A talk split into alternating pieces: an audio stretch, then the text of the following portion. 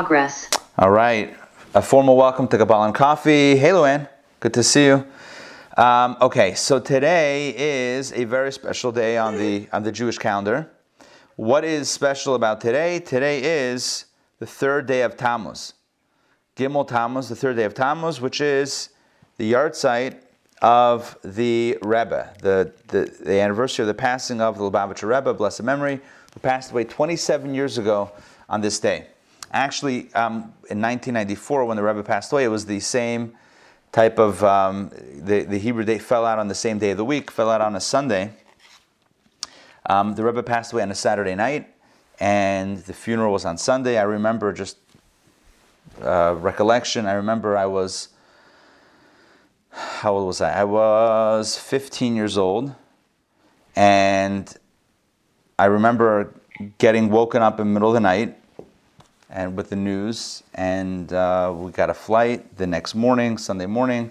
We flew to New York for, for the funeral, which of course was attended by hundreds and hundreds of thousands of people, given the stature of the of, of the Rebbe and what the Rebbe meant not only to the to the you know Brooklyn community, but really to the global Jewish community and beyond. So today is of course a day to, amongst other things, to, to reflect on the Rebbe's life and legacy, and to try to draw positive inspiration forward for all of us, because you know the the, the life of a leader is really meant to inspire um, to, to inspire us all. So I, I just want to focus on one thing, one element that relates to today's class um, today's class being about the power of a mitzvah, which I sent out in the email. So, just one thing to focus on um, with regards to the Rebbe's perspective and, and, some of the Rebbe's legacy. And I'm, I'm going to borrow from, uh, from a sermon that I read a transcript of um, actually this morning, a sermon that was given by a conservative rabbi. I don't know where he, you know, where he um, you know, where he is a rabbi, but a conservative rabbi who spoke in a few years ago on Kol Nidre about, about the Rebbe, about the Lubavitcher Rebbe.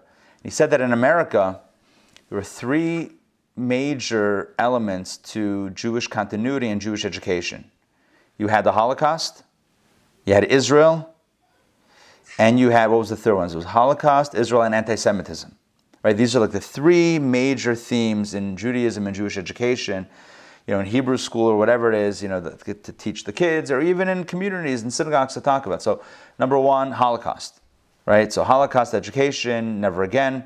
That's one theme. Second theme is Israel. You know, the state of Israel, Jewish state. Second theme. Third theme is anti-Semitism and how we have to fight anti-Semitism, etc. And this rabbi proceeded to to explain how th- these three themes, while powerful, don't resonate today perhaps as strongly as they resonated a few years ago. So the Holocaust, I mean, can we really raise another generation saying you have to be Jewish so as not to let Hitler have won, you know, 70 years ago? Does, is that a message that really resonates? Although it's true, is it a message that resonates? Israel. Um, American Jews and young American Jews are more conflicted than ever about Israel. I'm not weighing in on, on right, wrong, or otherwise. But that's the reality. Does it resonate as a, as a theme? Not maybe one could argue, and I think would be accurate in arguing that not, not as strongly as it once was. And anti Semitism, you know, yes, there's nothing that brings people, brings Jews together as much as, uh, unfortunately, as anti Semitism, but at the same time, is that something that we really want to hang our hats on? That, yes, everyone came out to, to synagogue because of something anti Semitic that happened. That's not something that, that really is inspirational. It's kind of reactive and not proactive. Um, I, I, I read a story recently related to this where there was a student group in some university that was looking to bring a Jewish speaker, and there was a little bit of a back and forth. And then eventually the, the, student, the student group reached out to the speaker and said, You know what, we're good. We don't need we're, we're, we're not looking anymore to bring you out. Why? Because this was in the times of Ahmadinejad in, in, in Iran, so he had made some statement. Remember Ahmadinejad, the, the guy in Iran? So he had made some statements, some anti-Jewish statement, and that brought out all the students So they said, all right, we already, we already got all the stu- Jewish students together. We don't need the speaker because um, Ahmadinejad, he did, he, did, he did the job for us. But that's not a sustainable model for Judaism. The Rebbe's model was very different. It wasn't a reactive Judaism. It wasn't a Judaism in response to the Holocaust or, you know, tethered on, you know, a certain political climate or whatever it is or, or, or anti-Semitic climate. It was rather based on Judaism, based on doing a mitzvah. The Rebbe famously launched 10 major campaigns, mitzvah campaigns, one of which is a tefillin campaign that men over bar mitzvah should be wrapping tefillin, you know, at, whenever possible, which is what we did today in honor of the Rebbe's yahrzeit. We had, our goal was 27, and we had more than 27 people come out to wrap tefillin. Um, and that was one of the campaigns. Another campaign was um, women lighting Shabbat candles, um, a home having a tzedakah box, homes having uh, Jewish books, kosher food in the kitchen, etc. Various campaigns, and these are not, of course, innovative. When I say innovative, these are not new things; they're all Jewish things. But the Rebbe's focus in in bringing Judaism to a new generation, really into the world, was not. There were no tricks, there were no gimmicks. It was all about authenticity, authentic Judaism, and authentic Judaism begins with a mitzvah. Right? What is Judaism if not for a mitzvah? It's not a slogan. It's not a you know. It's, it's nothing other than a mitzvah experience. That's the most authentic experience within Judaism, and that is what is what is inspiring. I saw this morning how inspiring it is for people to get together, wrap tefillin, and say the Shema. It's a beautiful thing. There's no no gimmicks, no, you know, no. Yes, of course we had bagels. Okay, fine. There was a little bit of a gimmick, but that's the post the post wrap, you know, uh, f- uh, food.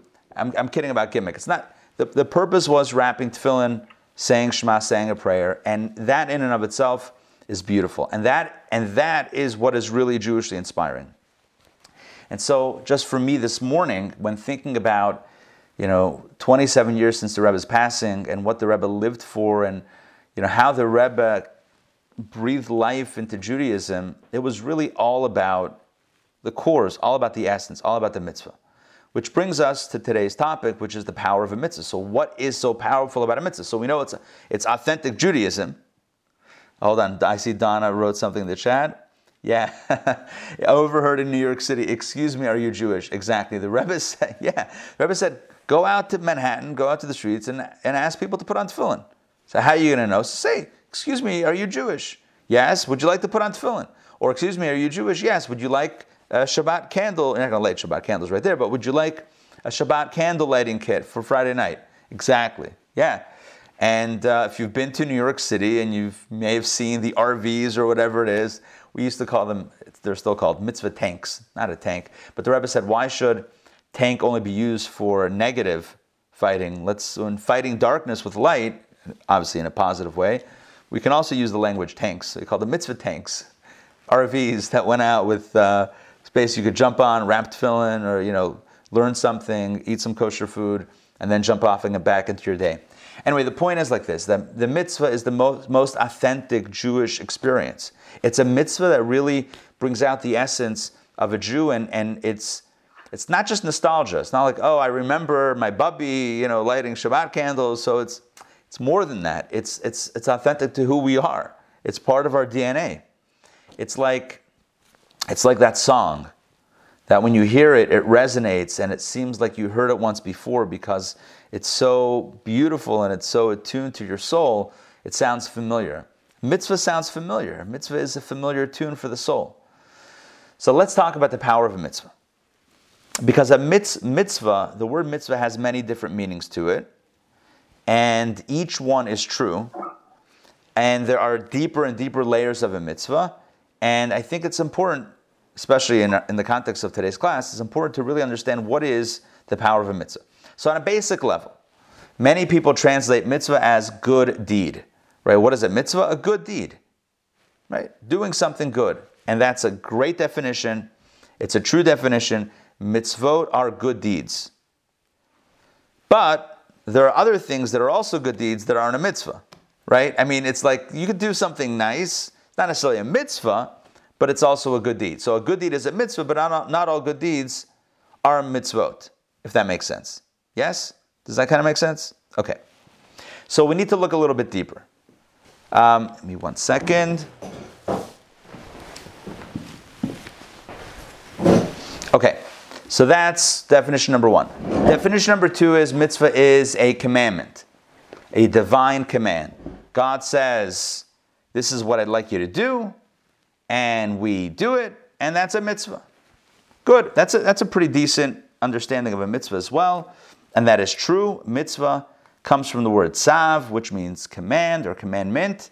So mitzvah is a divine command. Fairly accurate.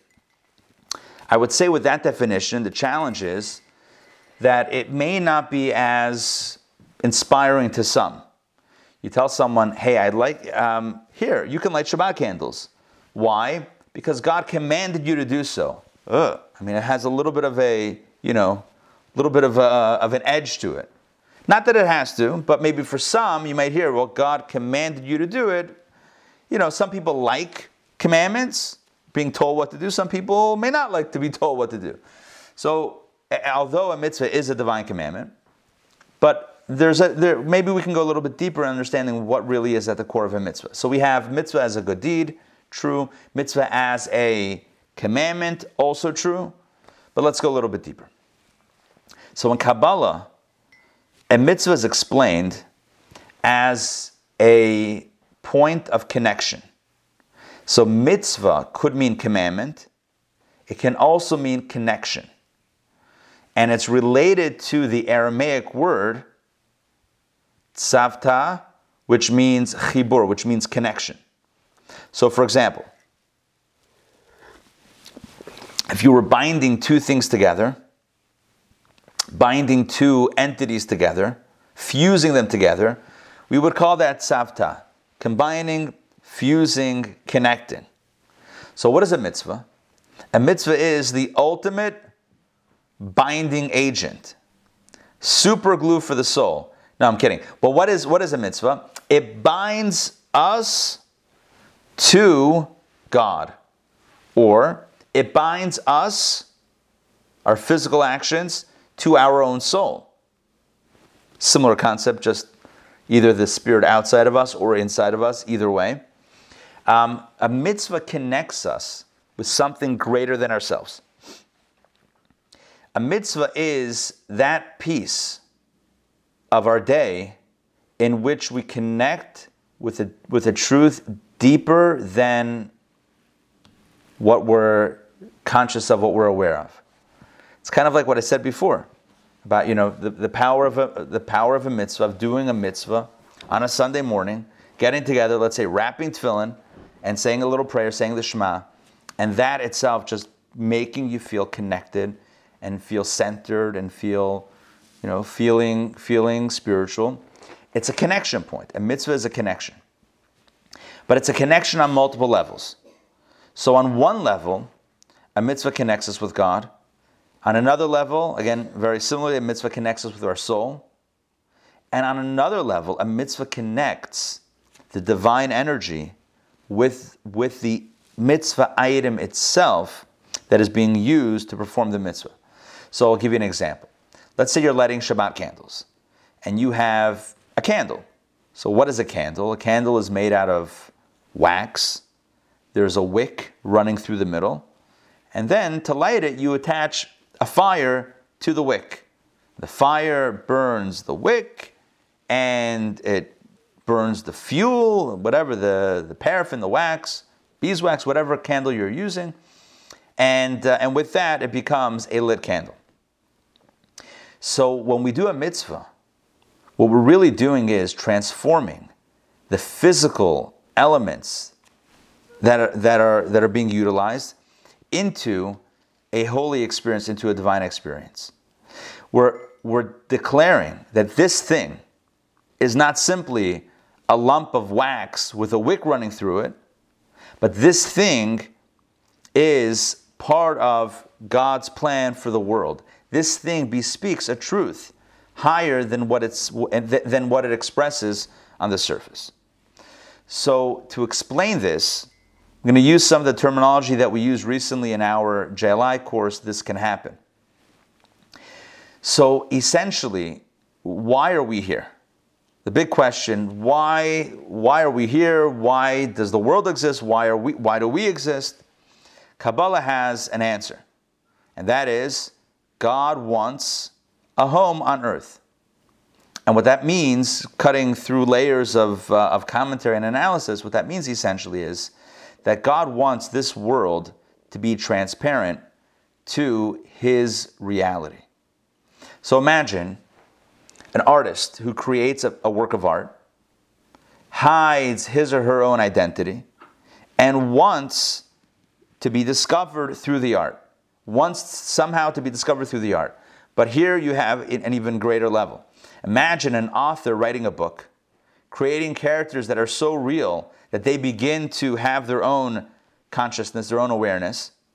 And the goal is that the, that the, that the characters in the story should become so aware, not only of self, but ultimately of the author who wrote them into being. Does that make sense? It's, I know it's kind of trippy. But imagine, right?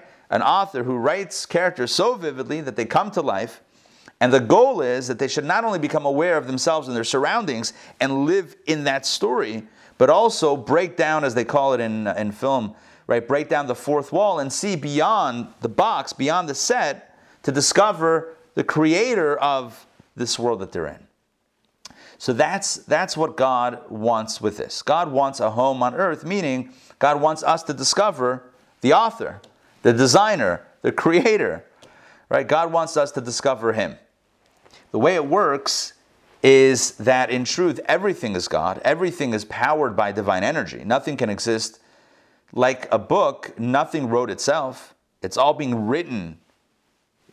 It, it's, it's the script, the, the, the plot, it's all being written by God, by the author, by God. So nothing exists separate from the source. The question is do we recognize it as unified with source, or do we see it as its own self contained set, story, plot, narrative, totally divorced from a source. So that, and that's that's an us question. That's a that's a me question. Do I see this as separate from source or as a perfect continuum, something that is being manifest, something that is being projected constantly from the source, constantly being written into plot by the by the author, um, emanating from source, or do I see it as no, this is separate? And that's really what the struggle of life is all about on a spiritual level. Do I see this moment? Do I see this challenge? Do I see this opportunity? Do I see this person? Do I see myself as a part of the divine or as a separate, disconnected entity? And that's the struggle of life. Because when we see things as separate, we know what that we know what happens then, right? So the challenges become become overwhelming and and and ego sets in and all of the all of the negative stuff sets in when we have that disconnect when we sense the connection so then we live with purpose. We live for higher purpose. We live for something greater than ourselves. The ego can get taken out because it's not who am i anyway if not an emanation from god? And you're the same. So now we can let go of ego and now we can get along with others. I mean all the all the problems begin with that disconnect, and the solutions begin when we reconnect consciously, when we recognize the source and how the source is what's powering everything here. So, the purpose of life, according to Kabbalah, is to create this home for God on earth, which means not to actually, you know, build a home physically, but rather to open up our awareness to recognize that God is indeed behind everything. And how do we express that in action? Not necessarily with hammer and nails, but with a candle, doing a mitzvah. You take a candle and you light it. Shabbat after Friday afternoon, 18 minutes before sunset, and you say the blessing you do the mitzvah of, of Shabbat candle lighting, what you're doing in that moment is saying, I know that this candle is not some sort of self contained, separate, you know, out of nowhere existence, but it's rather part of this greater reality. It's part of the, the continuum that begins in the spiritual and culminates in the physical expression of the spiritual. And this candle is nothing other than an expression of something higher than itself. And to demonstrate, I'm going to utilize it for a mitzvah. The same thing is, is true when we put on tefillin, or when we wrap ourselves in a talit, or when we eat kosher food, or when we study Torah using our minds. The message is that our brain, or the piece of leather, or the can, or the wax, or the food item is not something separate, but it's something part of something much greater than itself. And so, really, a mitzvah is about consciously, I said before, mitzvah as connection. It's not just that it connects me with God or connects um, or connects me with my soul. A mitzvah also connects the spiritual with the physical item that I'm utilizing in performing the mitzvah. Does that make sense? So it's like it's binding the source with the end product that otherwise could seem to be completely disconnected. A mitzvah is essentially taking the wrapping paper off the present. It's essentially unboxing the physical item and saying, I see inside. I see the truth. I see what's really going on here. It's not just a candle, it's not just a piece of leather, it's not just a piece of wool, it's not just a, you know, an item of food on a plate. This is something that comes from God and is intended for a higher purpose. So every mitzvah that we do lifts us up to a higher state of consciousness where we're no longer seeing things through a very limited vantage point, a very limited perspective, a very boxed in perspective. We're seeing things from a much broader perspective, which is why a mitzvah is an invigorating experience.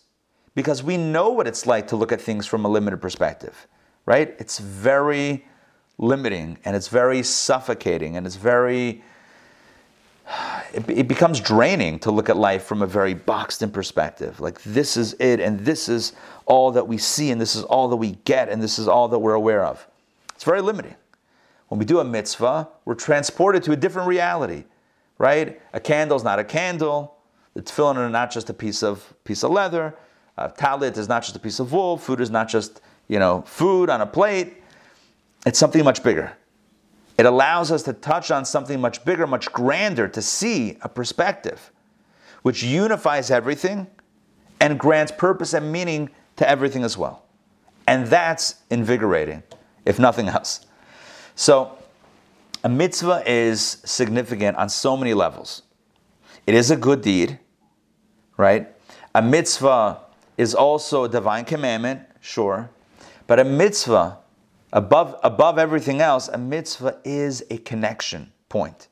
It connects us with God, connects us with our soul, connects us with purpose, and it lifts us to a higher consciousness that allows us to see that everything around us is really connected with a higher source.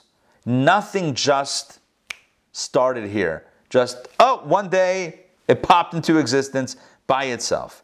Nothing wrote itself into the script.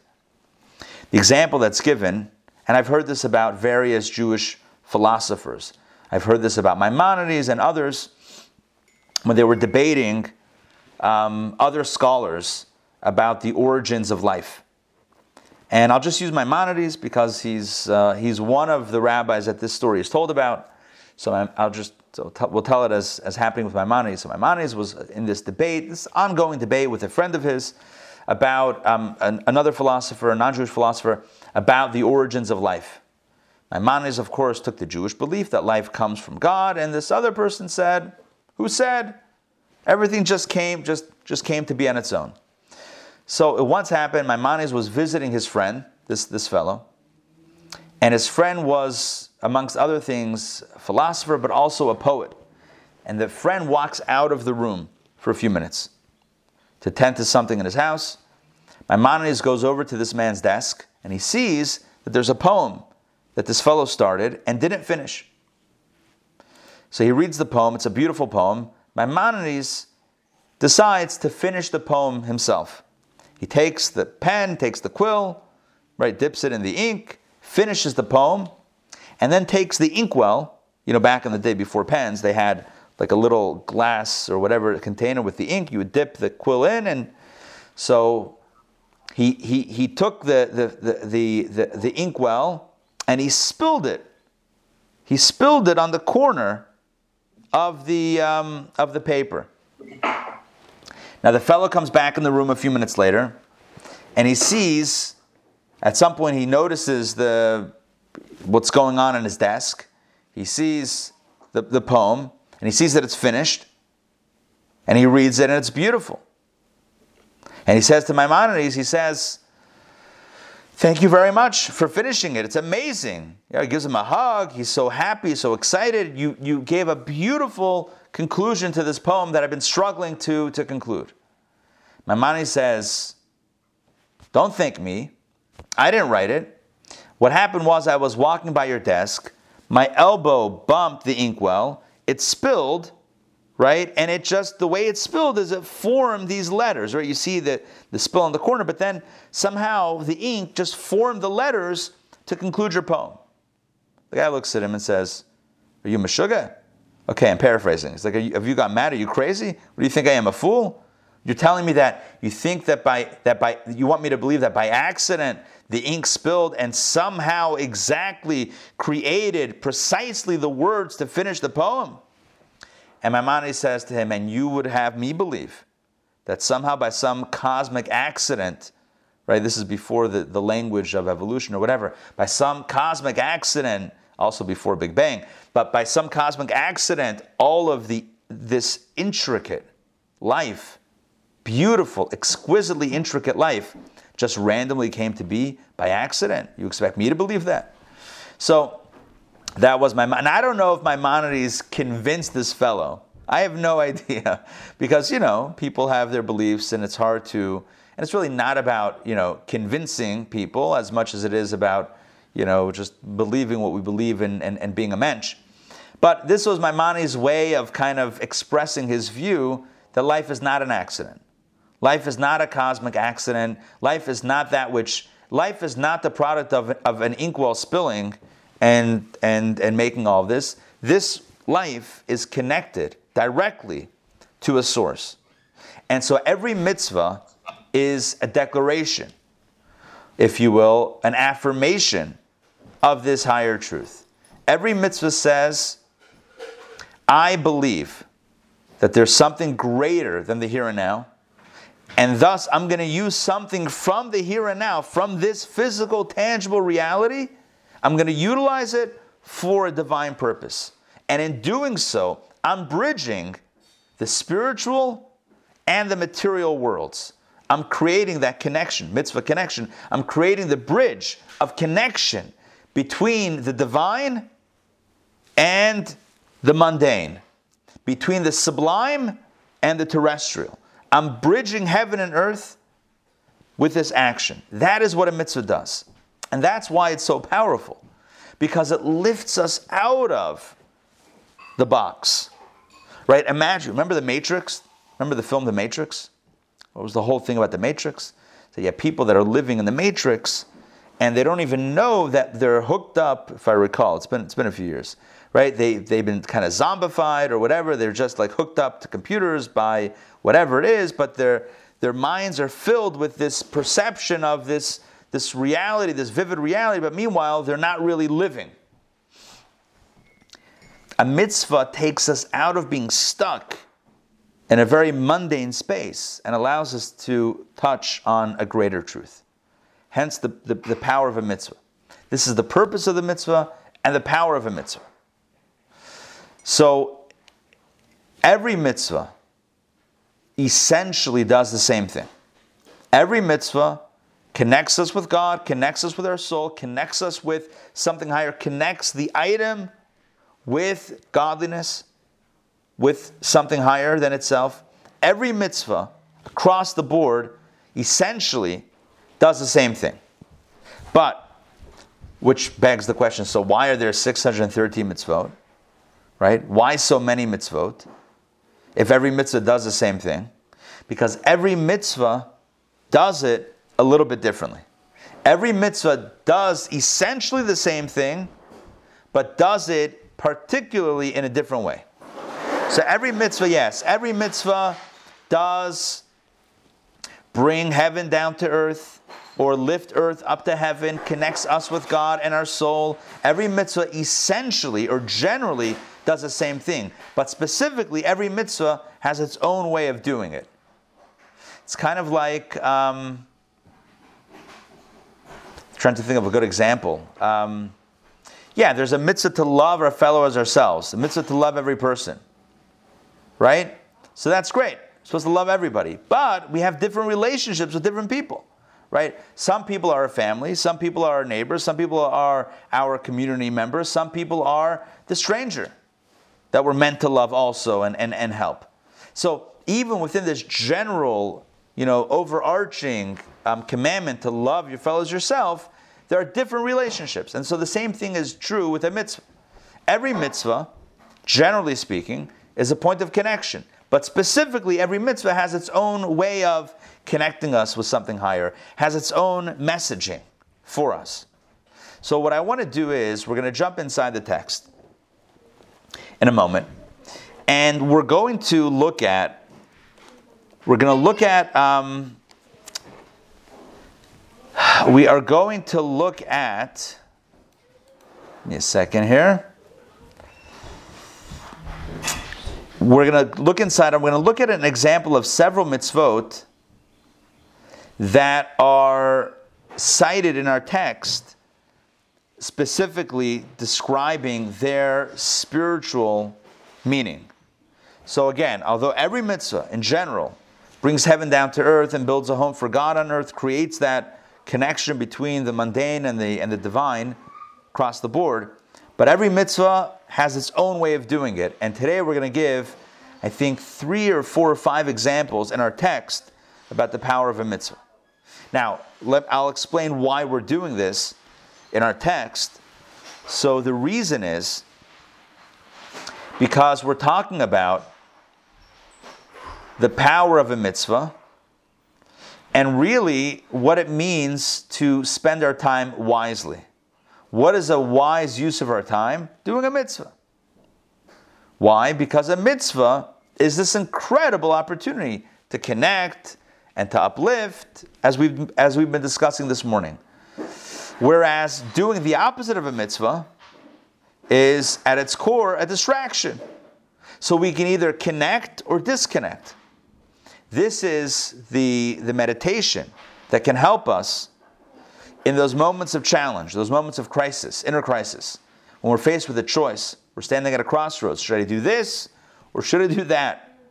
And our book, which is called Overcoming Folly, is all about getting our heads in a good space, right? Getting our heads in a more connected space to connect with, to understand how can I get myself more encouraged, more enthusiastic about doing the right thing and not God forbid, doing the wrong thing, this is more fuel to the fire. This is adding fuel to the fire in a good way. This is adding meditation to the experience. Why should I do a mitzvah when I could do something else?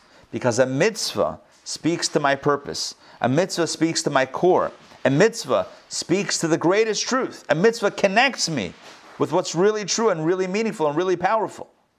Sure, I could do something else, but the mitzvah is what connects me. And doing the other thing is at its core a profound distraction. Okay, so with that in mind, let me pause here for a moment. Questions, comments thus far? Okay, so far so good. Let me share my screen and let's jump inside. Okay, so we are in middle of overcoming folly. Let's take a look. We are discourse number seven. Just doing some scrolling. Let's find the right place. That's discourse 5. Discourse 6. Let's keep on going.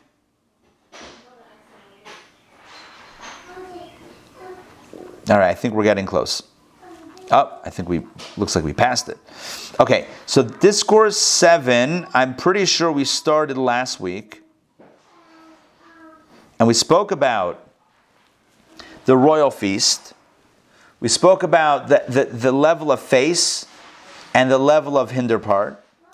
We talked about a a face to face connection, so to speak, with the divine versus kind of a back to back relationship. So we can either be on point, on target, right, doing what God wants, kind of fulfilling our purpose and what God wants from us, or we can be, or we cannot be doing the above. So if when we're locked in in that face to face space, so we get the we get the energy in a direct fashion. When we unplug and when we go to a different place, so yeah, we still get vitality, divine energy, but it's more indirect. It's more kind of over the shoulder, behind the back type of uh, type of uh, uh, bestowing of energy, as opposed to that face to face. And the example that he gave that we spoke about at uh, we spoke about at length last week is the king who makes the royal feast, who has in mind you know, the recipients, the, uh, the guests at the feast. But, you know, when the feast is over, the scraps are, are enjoyed by other creatures that aren't necessarily the intended recipients. So the same thing is true in this world. So God creates this world for a purpose. There's a, there's a meaning behind it, there's a purpose. And when we're connected with that, we get the energy in a direct way. When we're disconnected, we get the scraps we still get something, but it's not the, it's not the, the intended way. So let's jump into our new conversation today inside.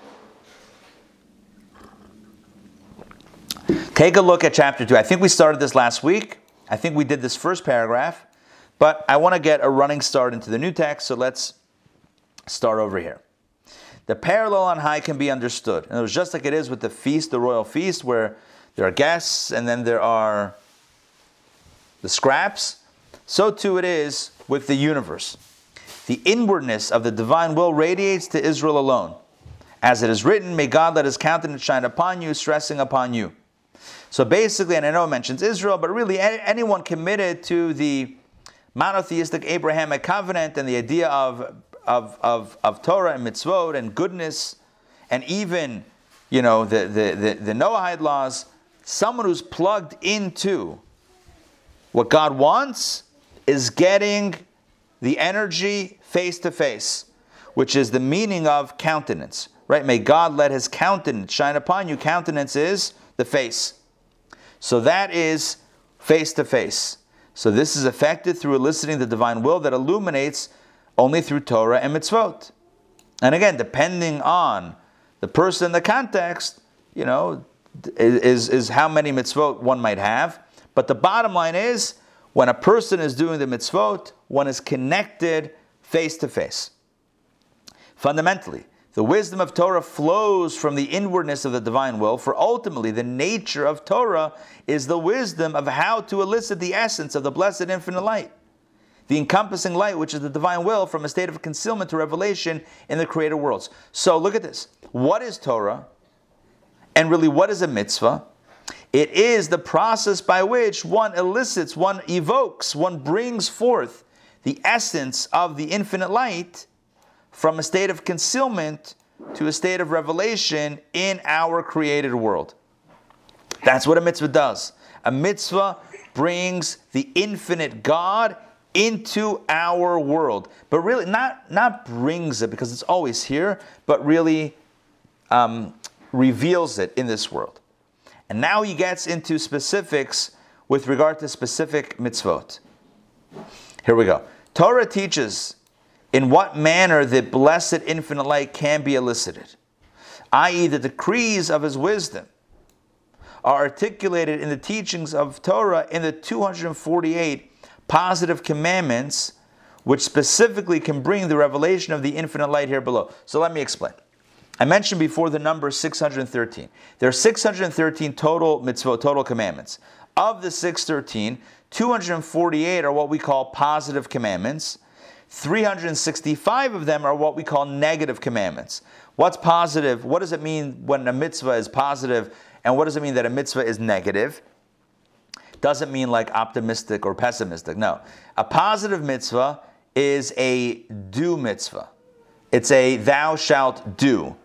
Do this, do that, do the other. So light Shabbat candles, or wrap tefillin, or put up a mezuzah scroll on the doorpost of your home, or eat kosher, or um, listen to the shofar in Rosh Hashanah, or eat matzah on Passover. All of those are do's, mitzvot that we're meant to do. Now, the 365 negative commandments are things that we're not supposed to do. For example, don't hurt someone else. Don't steal from someone else. Do not take God's name in vain. Those are all the things that we're not supposed to do. Now, those are, I would say, easier than the do's. It's not, it's not about easy or not easy, but if you're just sitting, right, minding your own business, you're probably you're probably not violating a bunch of those 365, which means that's a good thing.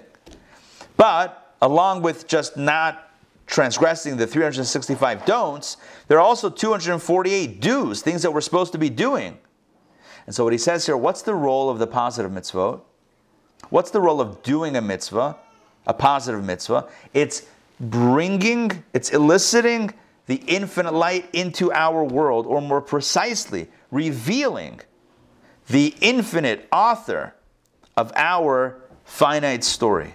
It's revealing the transcendent inside the box of our reality. It's inviting the author into the story, or again, more precisely, recognizing that this story has an author. So that's what a mitzvah does. So that's what a positive mitzvah does. Not the negative mitzvah. We'll talk about the role of the 365 negative mitzvot in a moment. As you see here on the bottom of the page, it talks about the 365 prohibitions. We'll get there. The 248 positive commandments, these are the actions by which we declare God is in this space. And I'm going to prove it to you.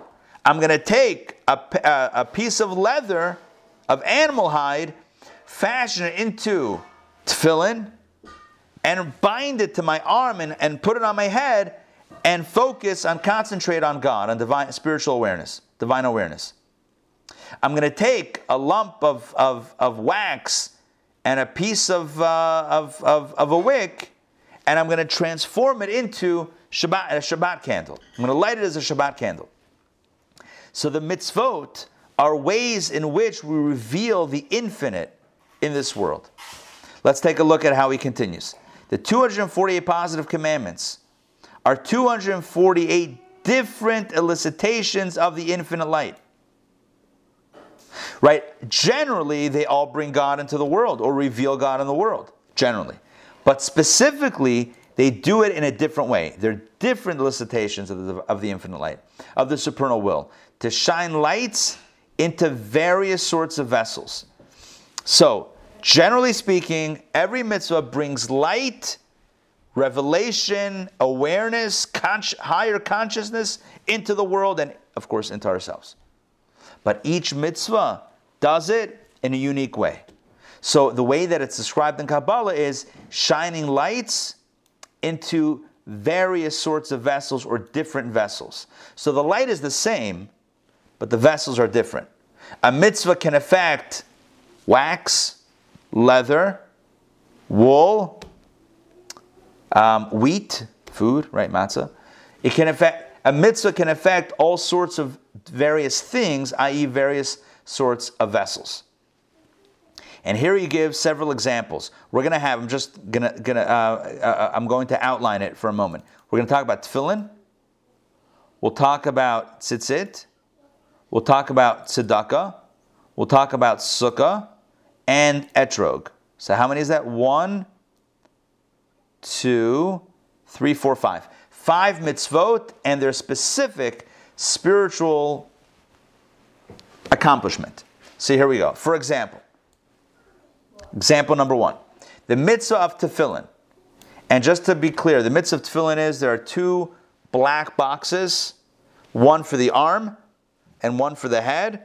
Each one has straps. You strap it to your to, to the to the muscle, right? On the upper part of your arm, and then you wrap it on your arm and on your hand, and then the head tefillin you put on top of your head. Okay, so this and this is a mitzvah for uh, for Jewish men 13 years and, and older from bar mitzvah on, bar mitzvah age on. So he's going to describe the, the, the, the accomplishment of the mitzvah tefillin. For example, the mitzvah tefillin is the instrument for eliciting the supernal will into the four intellects, the four parts of the mind, namely chachma and bina, and then that which is divided into chesed and gevura. So we have four parts: chachma, bina, and dat. But dat is really divided into two: chesed and gevura. So let me explain. In the tefillin, there are four. You know what? Let me do this. Um, Ellie, can you bring me my tefillin right there? Actually, Shai, can you bring me my tefillin back? Stop sharing for a second. You guys can jump in if you want to see this. When I say jump in, I mean like, you know, take a bit of a closer look. I'm about to show you a bit of a hands on with tefillin.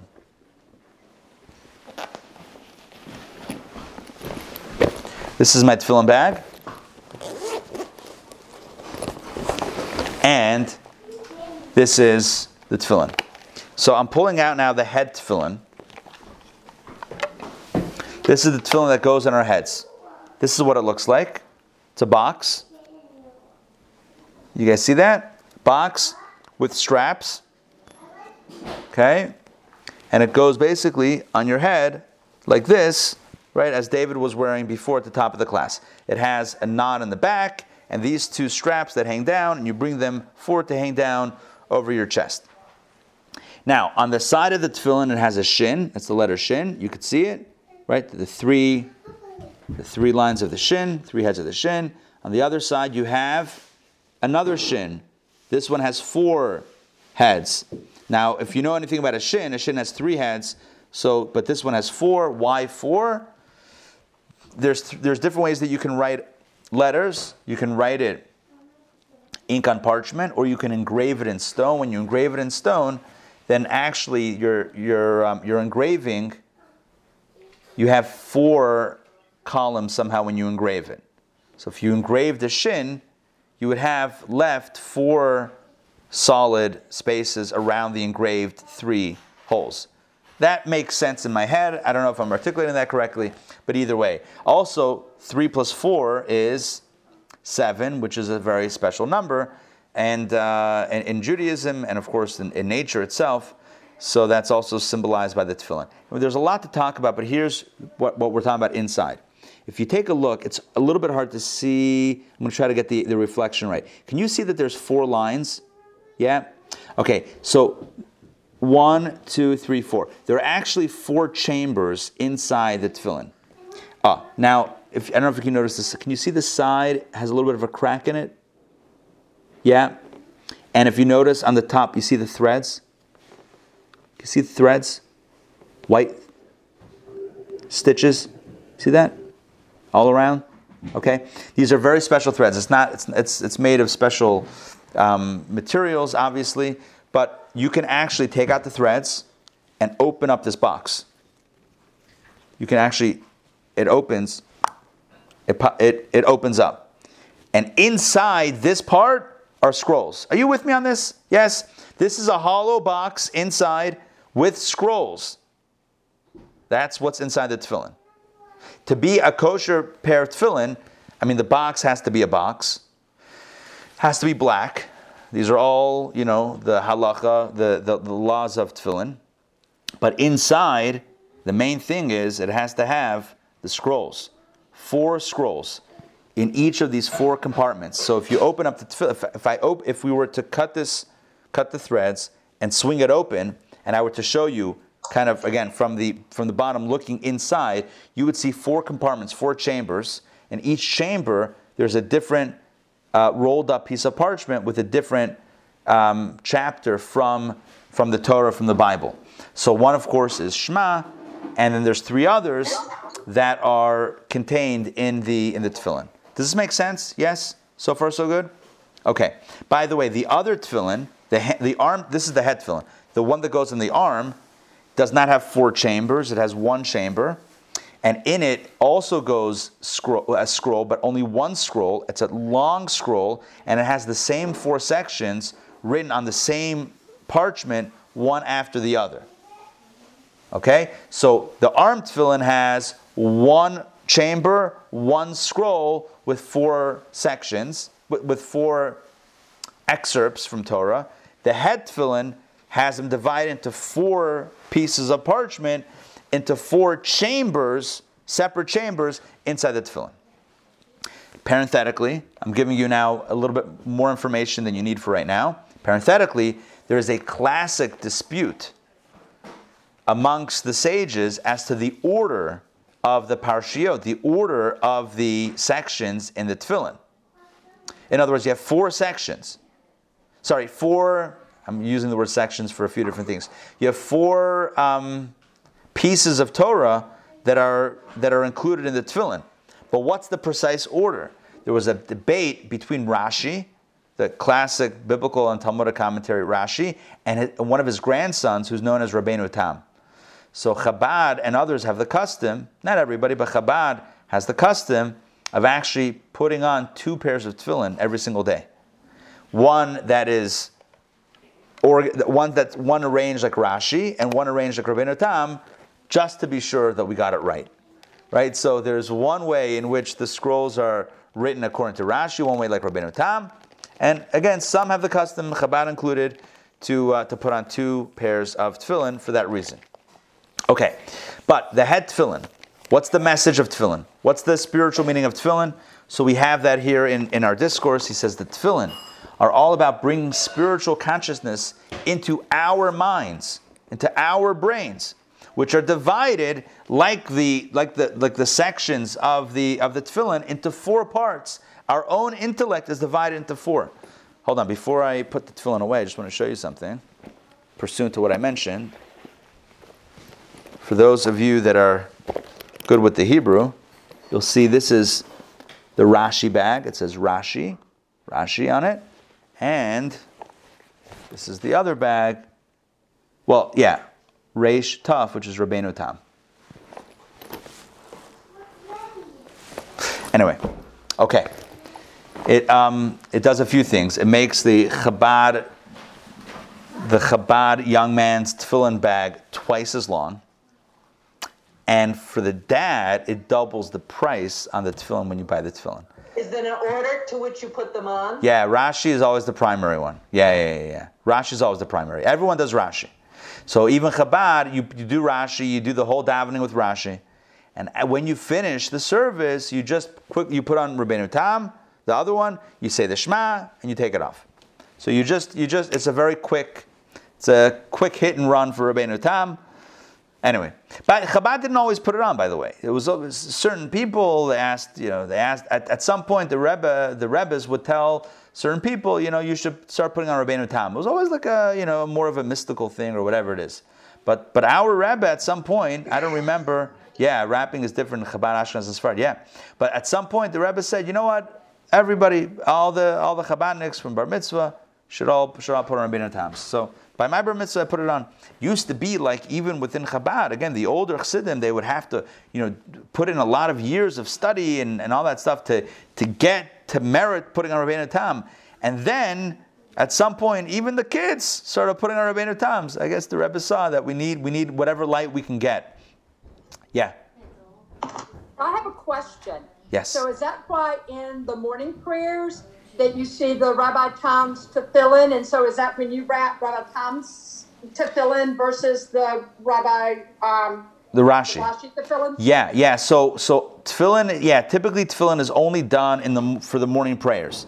So there's three prayers, right? The Shacharit, the morning, the Mincha, and the Ma'ariv. So the only one, typically, there's one exception, but typically tefillin is only put on for the morning service. Um, and you would put it on before you start the prayers, and then you do the whole prayer while wearing the tefillin. I should mention, this is important actually. Back in the day, I mean, like, you know, t- times of the temple, like a few thousand years ago, people would, would wear tefillin all day. They would put on tefillin in the morning and wear it the whole day and take it off, you know, in the evening.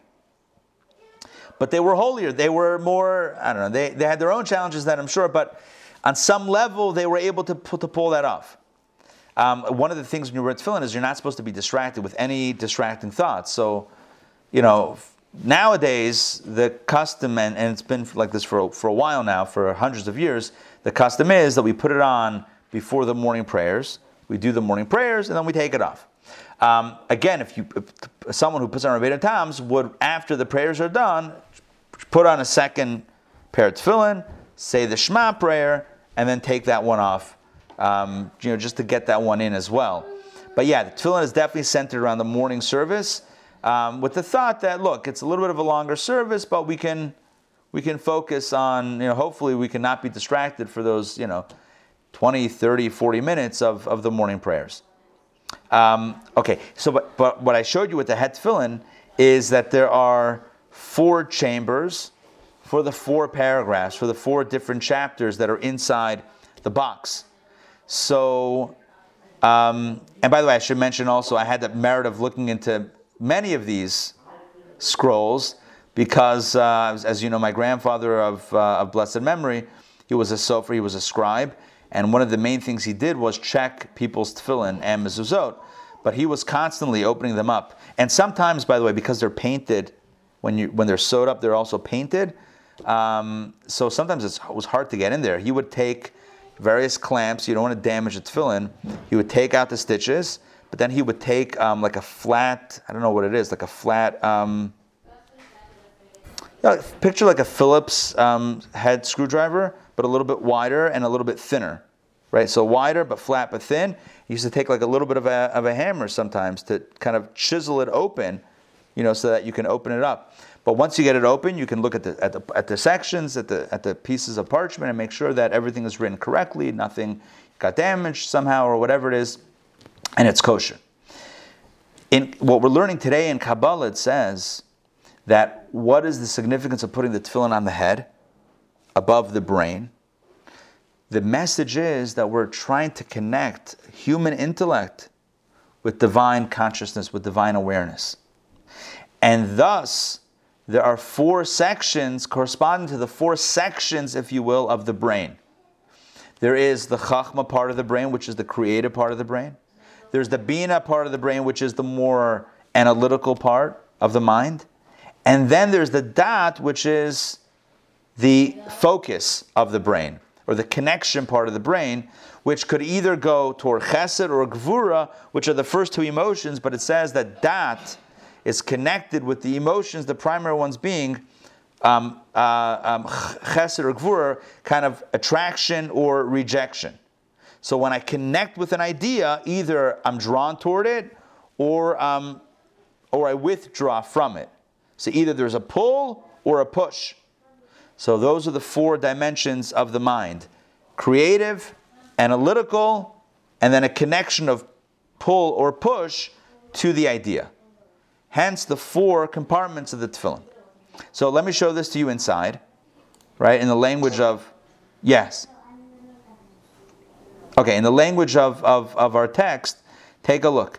We're going to start again from here. For example, the mitzvah of tefillin is the instrument for eliciting the supernal will into the four intellects, the four parts of the mind, namely chachma, which is creative intelligence, bina, which is more analytical intelligence, and then dat, which is a connection and a practical way forward, which is divided into chesed, attraction, and gevura, rejection, or pull and push. This is affected through, as I mentioned a moment ago, the four biblical sections, the four chapters that are found inside the tefillin. And I showed you how those four sections inside the head tefillin are divided into four chambers in the tefillin.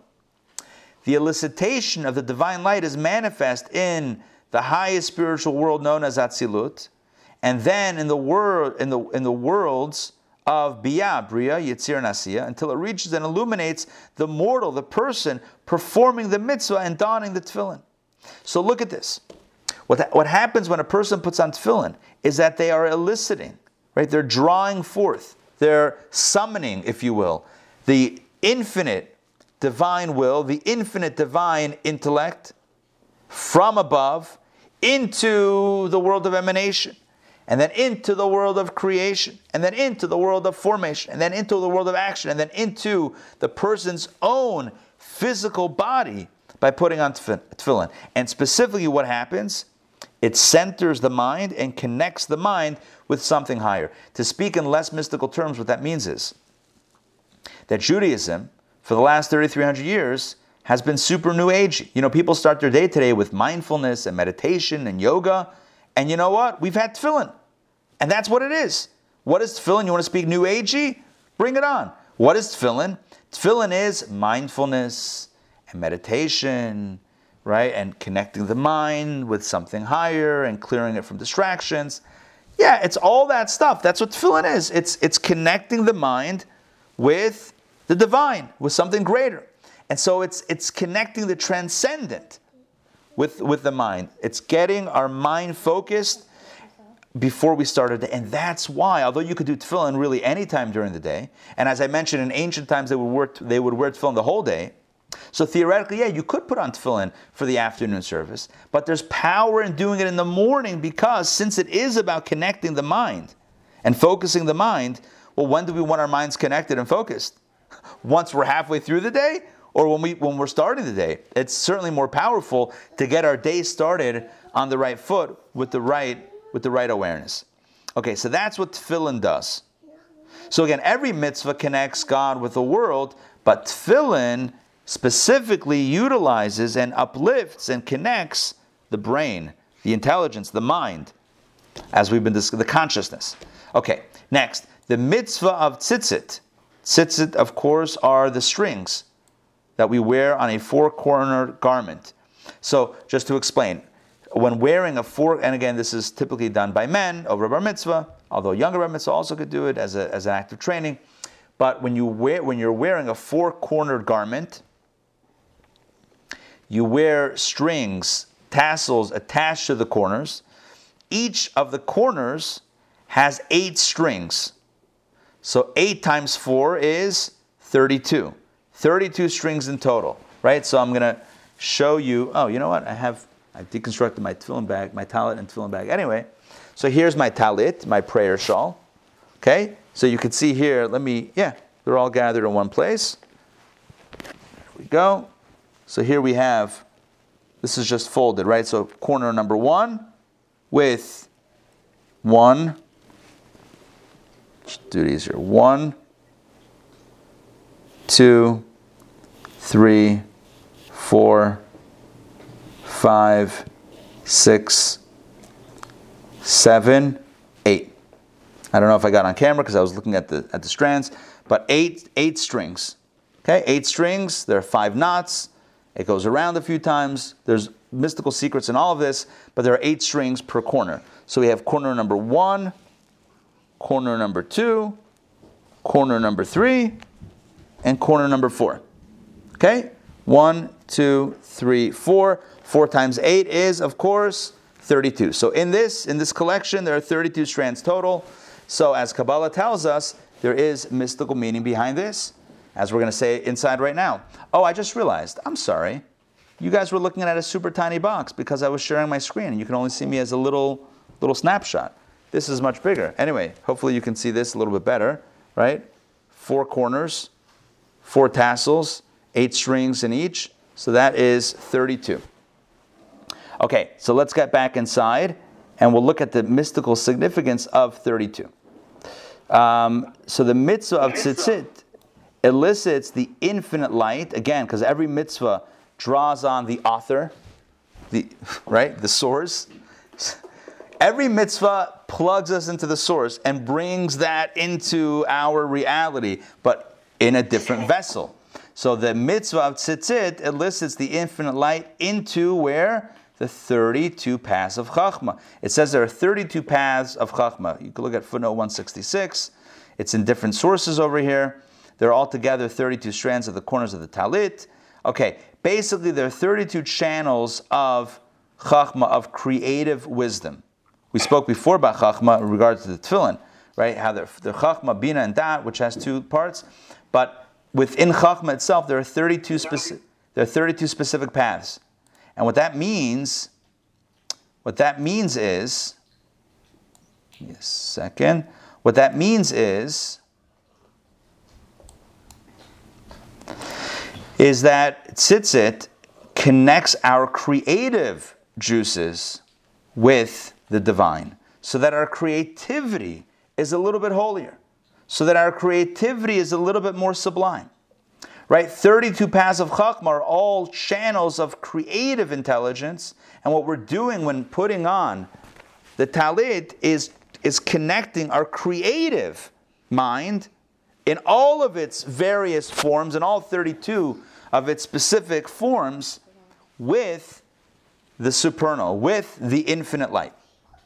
So it's bringing the infinite light into creativity.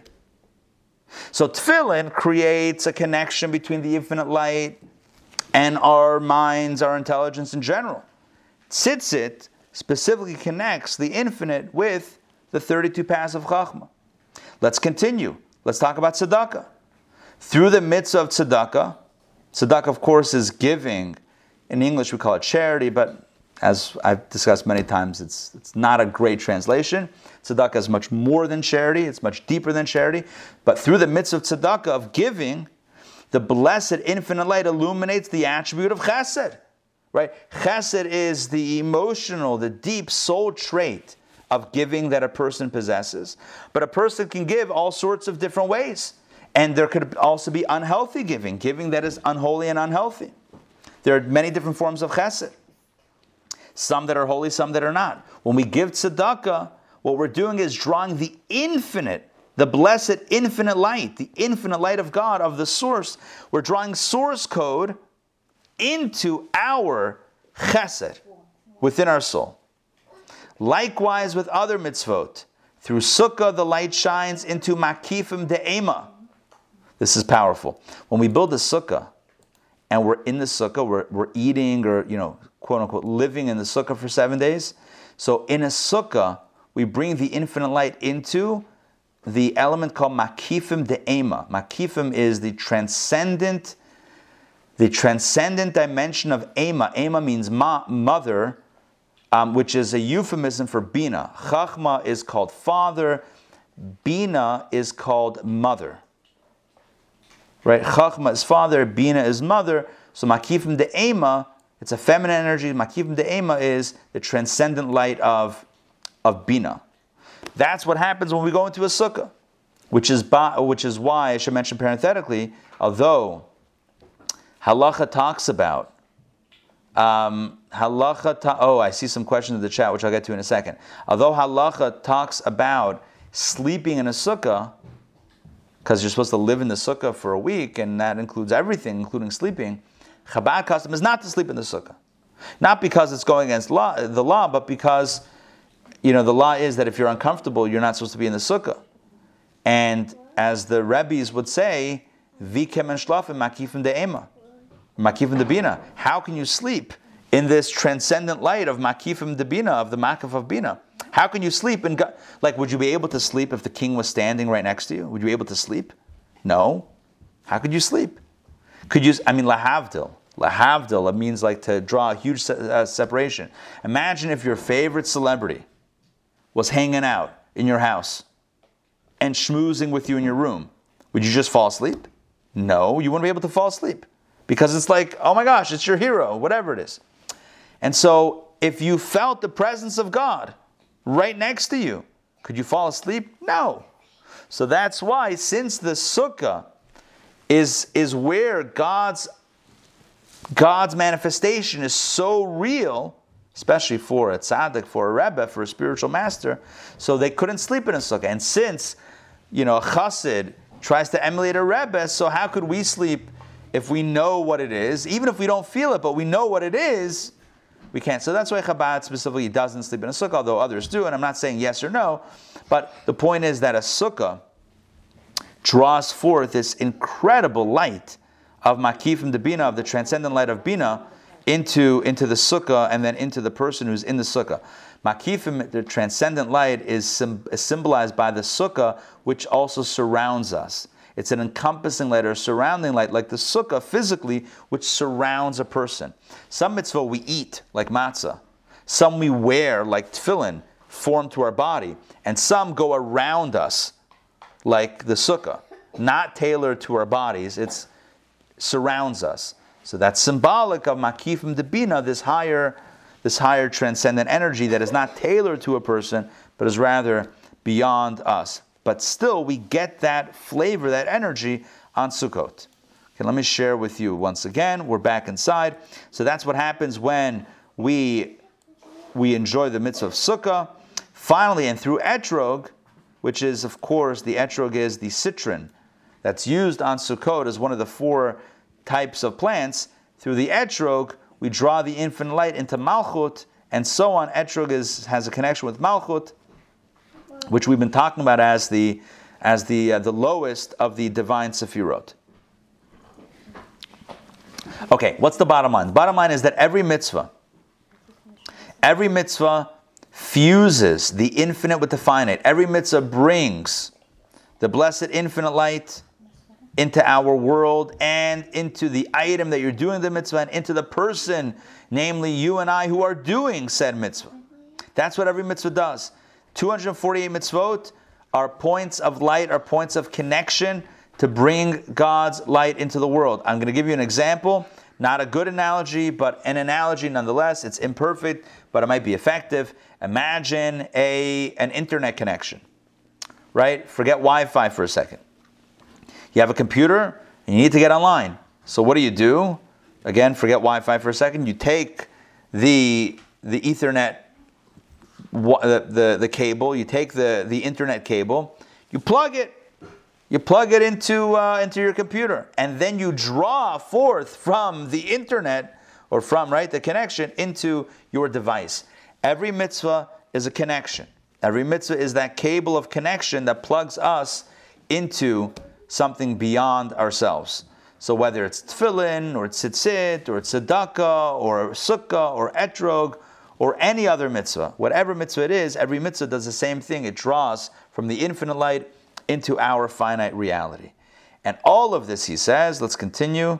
All this can be accomplished only through the wisdom of the Torah decreeing that we perform the rites of sukkah, tefillin, and etrog, etc., in only such a manner as can bring about the revelation of the infinite light, while any other manner is ineffectual. So, what is the Torah? The Torah eh, and, and, and mitzvot. The Torah and mitzvot tell us exactly how to make that connection. A person says, Well, I don't want that connection. I want to create my own connection. Well, how do you know then you're really connected? Right? If you create your own connection, what are you connecting with? You might just be connecting with yourself, and that would be just uh, uh, uh, your, your own loop, but really not connecting with, with that which is transcendent. In other words, the power of a mitzvah is precisely because it emanates not from self, but from source. That's why a mitzvah is so powerful. A mitzvah is so powerful precisely because it's coming from the beyond. It's God saying, Do this, and we're fused. Do this, and my presence is now fused in, your reality. If we just come up with our own mitzvah, like I feel like I should be doing X, Y, and Z on our own, well, what are we connecting with, really? We're connecting with our own brains. We're connecting with our own intuitions. We're connecting with our own feelings, but we're not connecting with something that transcends self. The power of a mitzvah lies precisely in the fact that we didn't come up with it. The power of a mitzvah lies precisely in the fact that the author the creator, the designer, the composer is the one who's giving us the tool to connect with him. That's why it's and him, of course, not gender specific. It's just what, what's commonly used for whatever reason, but connecting with God. That's how we connect. We connect with God on God's terms, not on our own. Because again, just I hope this, this example is coming across clearly. If I, you know, when, when we connect out of our own minds, then we're just connecting with our own minds. When we're connecting through the, the, the, the channels that God gave us, then we're connecting in a pure way. Okay, let's continue. Questions or comments thus far? Oh, let me and let me look at the chat as well because I saw an interesting question. So Fran asked, "Do you say a bracha on the second pair?" So I think the question was there's two ways to understand the question. Whether it's you understand, do you say a separate blessing on the on the arm and the head tefillin, or on the second pair of Rashi and Rabbeinu Tam. So like this, with regard to the two boxes of tefillin, the arm and the head, there are different customs, as David writes. So some say one blessing, one bracha, to cover both boxes. Some do a separate blessing on the arm and on the head. Certainly, if one interrupts between the arm and the head, you always do two blessings. But what about the Rabbeinu Tam? What about you did you did your Rashi tefillin, you did the first pair of tefillin, you did the whole davening, all the prayers, and now you come up the, with the second part, with the second pair tefillin. The answer is you do not. The typical typically you do not say a blessing on the second pair of tefillin. It's included in the first. You have in mind when you put on the first pair of tefillin that it's also going to cover the Rabbeinu Tam, the, the, the second set that you put on. So it's all it's an all inclusive tefillin um, tefillin uh, mitzvah performance thing. So that's the short answer to that question. Yes, Donna. So we're always connected with God, but at the time of a mitzvah, then there's an extra burst of connection? Or? Yeah, yes, exactly. And an extra burst of consciousness where we're thinking about God and we're doing something to act on that thought. So it's meditative and it's action oriented and it's all, yes. So we're always connected with God and we're always connected with the essence of God 100%. But it's not revealed, it's not in our consciousness, it's not something that we're acting on. But when we do a mitzvah, we're doing all of the above. But still, what I said before um, um, is, is, is important, which is that the power of the mitzvah is, is that it's not something that we came up with. Because if it's something we came up with, then who says we're really connecting with, with source consciously? We're connecting with self. Right? We're connecting with what makes us feel good about ourselves. And that's there's nothing wrong with that, but it doesn't it doesn't take us it doesn't move us outside of ourselves. And ultimately, it doesn't, yeah, it, it doesn't hit the same, doesn't press the same buttons as doing a mitzvah does, a mitzvah that comes from outside. Which is why sometimes we feel the most transported and uplifted um, when we do the mitzvahs that are the most challenging to our sensibilities. The ones that we really would not have thought of on our own at all. The ones that even maybe when we're doing it don't make that much sense to us. It's those mitzvot that really stretch us beyond our comfort zones and beyond our, our rationale to, to really connect with something higher, only for the sake of connecting with something higher. Um, that's not to say that there that there isn't power in the mitzvot that we get and understand and that resonates with us and you know makes sense. There is power in that also, but there's from the perspective of stretching beyond self and connecting with something transcendent. There is unique power in the chukim and the mitzvot that don't make much rational, logical sense. Okay. Yeah.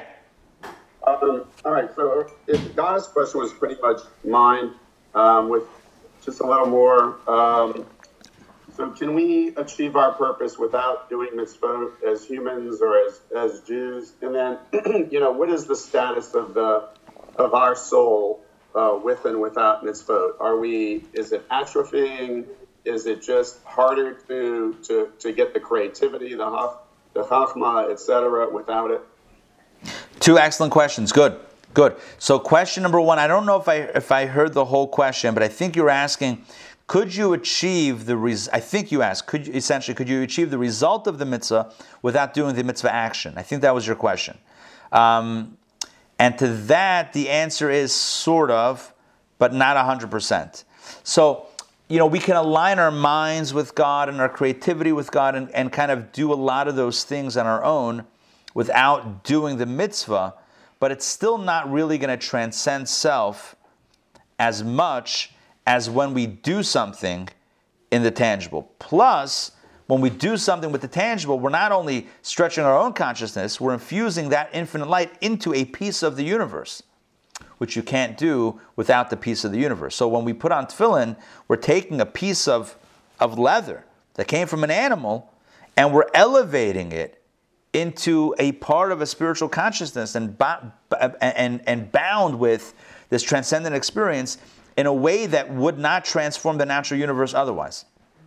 So the leather, the wool, the wax, the food, the citron, the wood for the sukkah, none of it would be transformed, of the world, none of those elements of the world would be transformed if we just did the meditative element ourselves, divorced from the physical, physical tangible experience. Number one. Number two, it's not exactly what God wants, so it's not going to perfectly uh, channel the, um, the, the infinite light as when we do it correctly. That's why, by the way, I, I want to go back to, to just showing you one line over here that I think addresses your question. He says, um,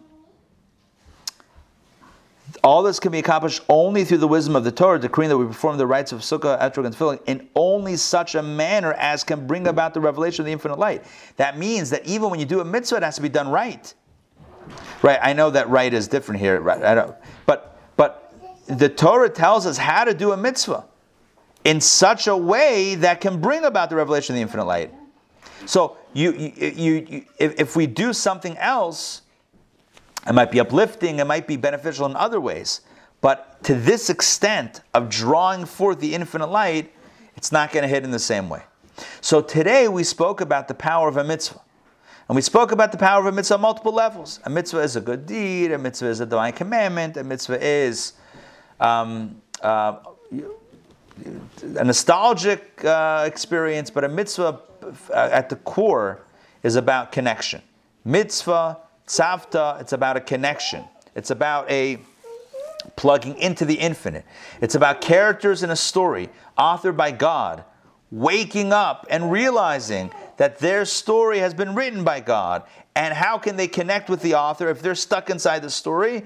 The author has given tools, pathways of connection, and those pathways are the mitzvah. So, are we connected by default because we've been authored by God? Yes. But is there a way to be consciously aware of that connection and evoke that connection and, and, and realize that connection in our lives? Yes, as well. And that is by doing a mitzvah.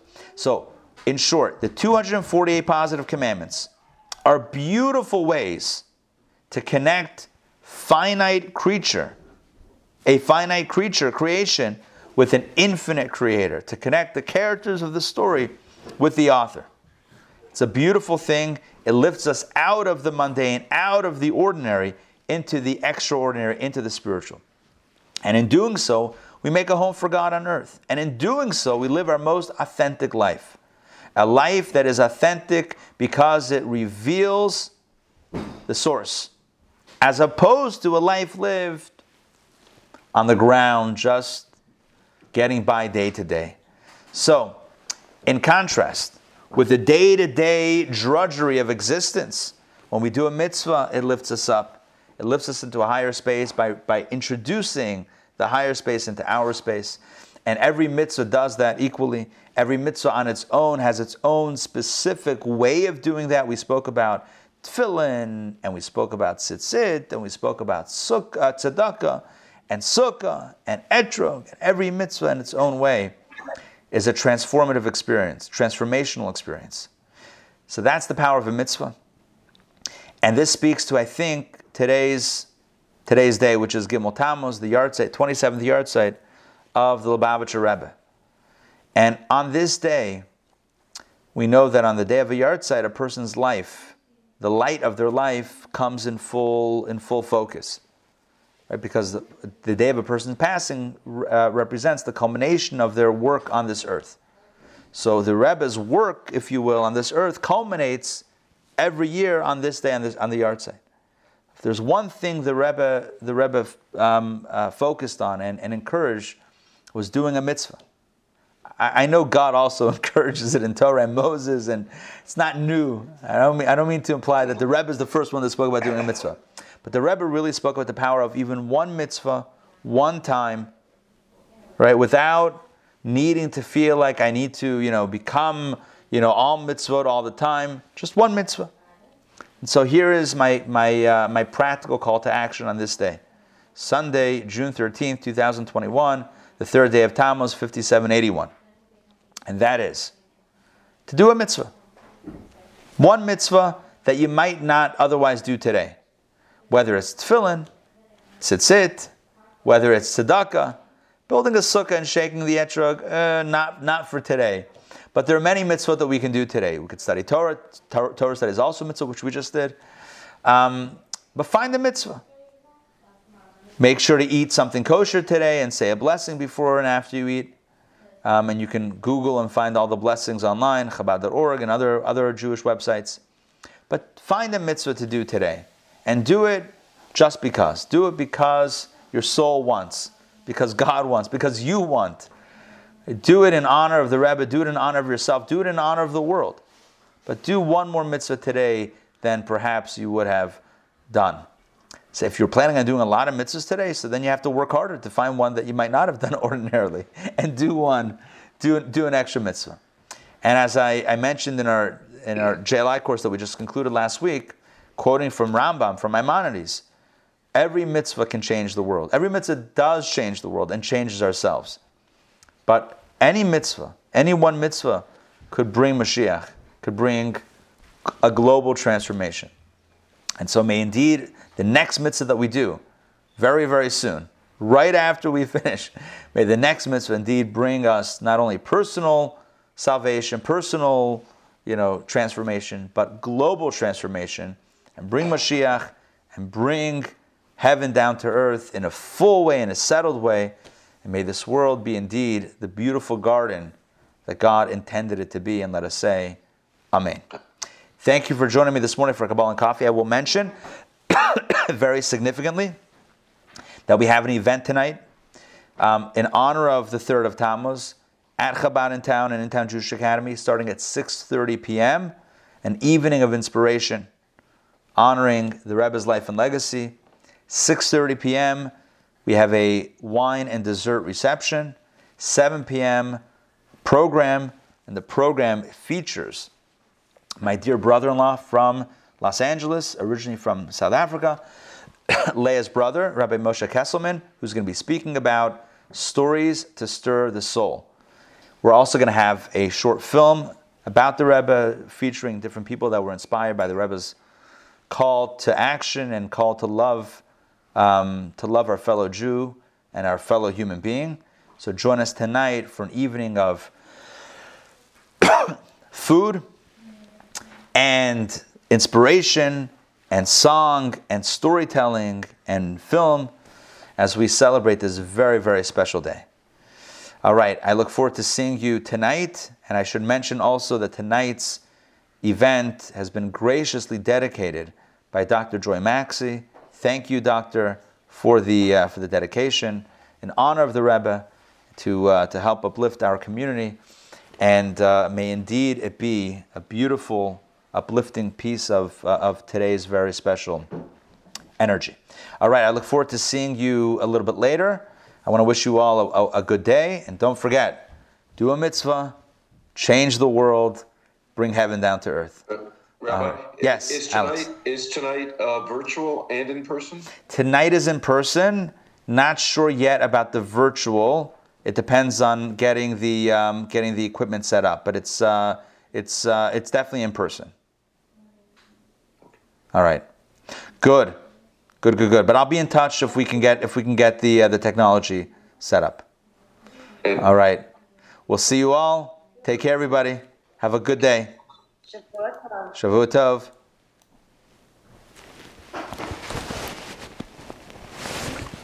Um,